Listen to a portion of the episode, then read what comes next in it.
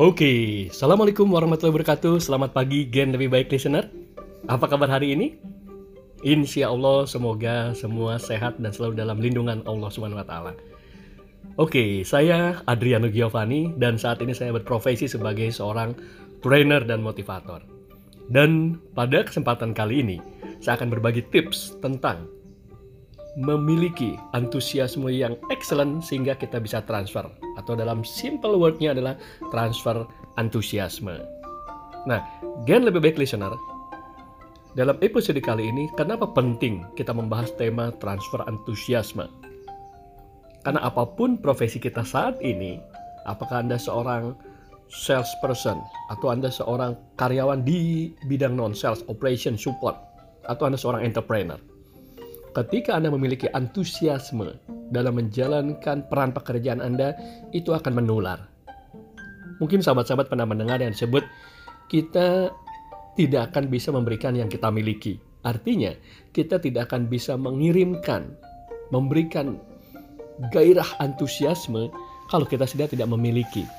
Contoh, sahabat excellent uh, yang luar biasa, ketika kita seorang sales dan ingin meyakinkan calon konsumen kita, maka sulit untuk bisa tercapai dan terwujud kalau kita sendiri tidak memiliki keyakinan yang kuat atas tiga hal. Yang pertama, atas produk yang kita jual. Bagaimana bahwa produk ini betul-betul keren, betul-betul mampu memberikan manfaat dan benefit yang akan dirasakan konsumennya. Bagaimana produk ini mampu memberikan solusi atas atas masalah yang dihadapi oleh calon pembeli nanti. So, kalau tidak mulai dari kita meyakini, sulit meyakinkan calon konsumen. Yang kedua, setelah kita memiliki keyakinan yang kuat atas produk yang kita jual, kita pun memiliki keyakinan dan kebanggaan kepada perusahaan tempat kita berada kita bekerja di sebuah PT XYZ, maka kita bangga bahwa saya merasa sangat engage, sangat enjoy menjadi bagian daripada organisasi ini.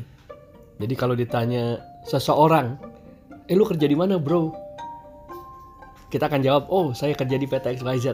Wah, tidak ada hubungan dengan sebesar apa perusahaan itu, sekecil apa, selama apa berdirinya, sebesar apa asetnya, ini lebih kepada mindset karena faktanya orang yang bekerja di perusahaan dengan aset yang sangat besar, dengan banyak keunggulan, tetapi banyak yang nggak proud of being in this part of the company.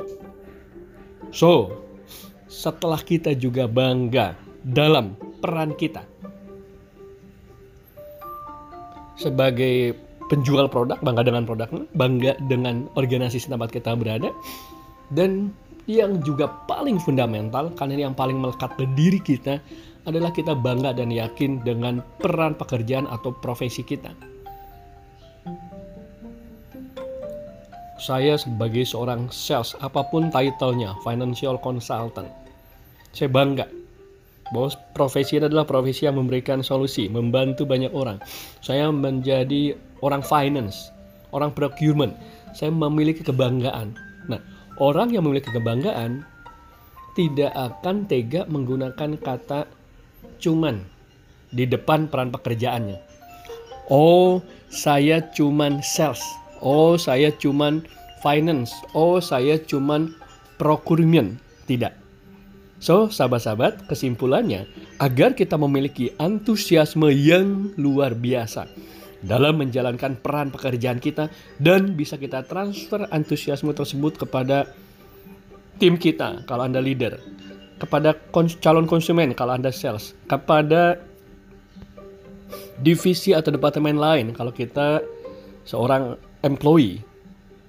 Maka milikilah antusiasme yang optimal dengan meyakini dan bangga kepada tiga hal. Yang pertama, produk kita, perusahaan kita, dan juga profesi kita.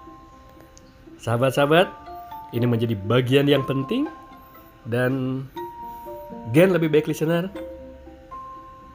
Saya tutup kebersamaan kalian dengan mengatakan yakinkan diri sendiri sebelum meyakinkan orang lain.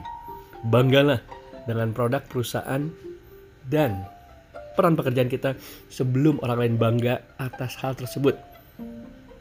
Sampai berjumpa lagi di episode selanjutnya. Tetap semangat, tetap optimis, dan selalu belajar. Karena belajar nggak ada batasnya. Waalaikumsalam warahmatullahi wabarakatuh.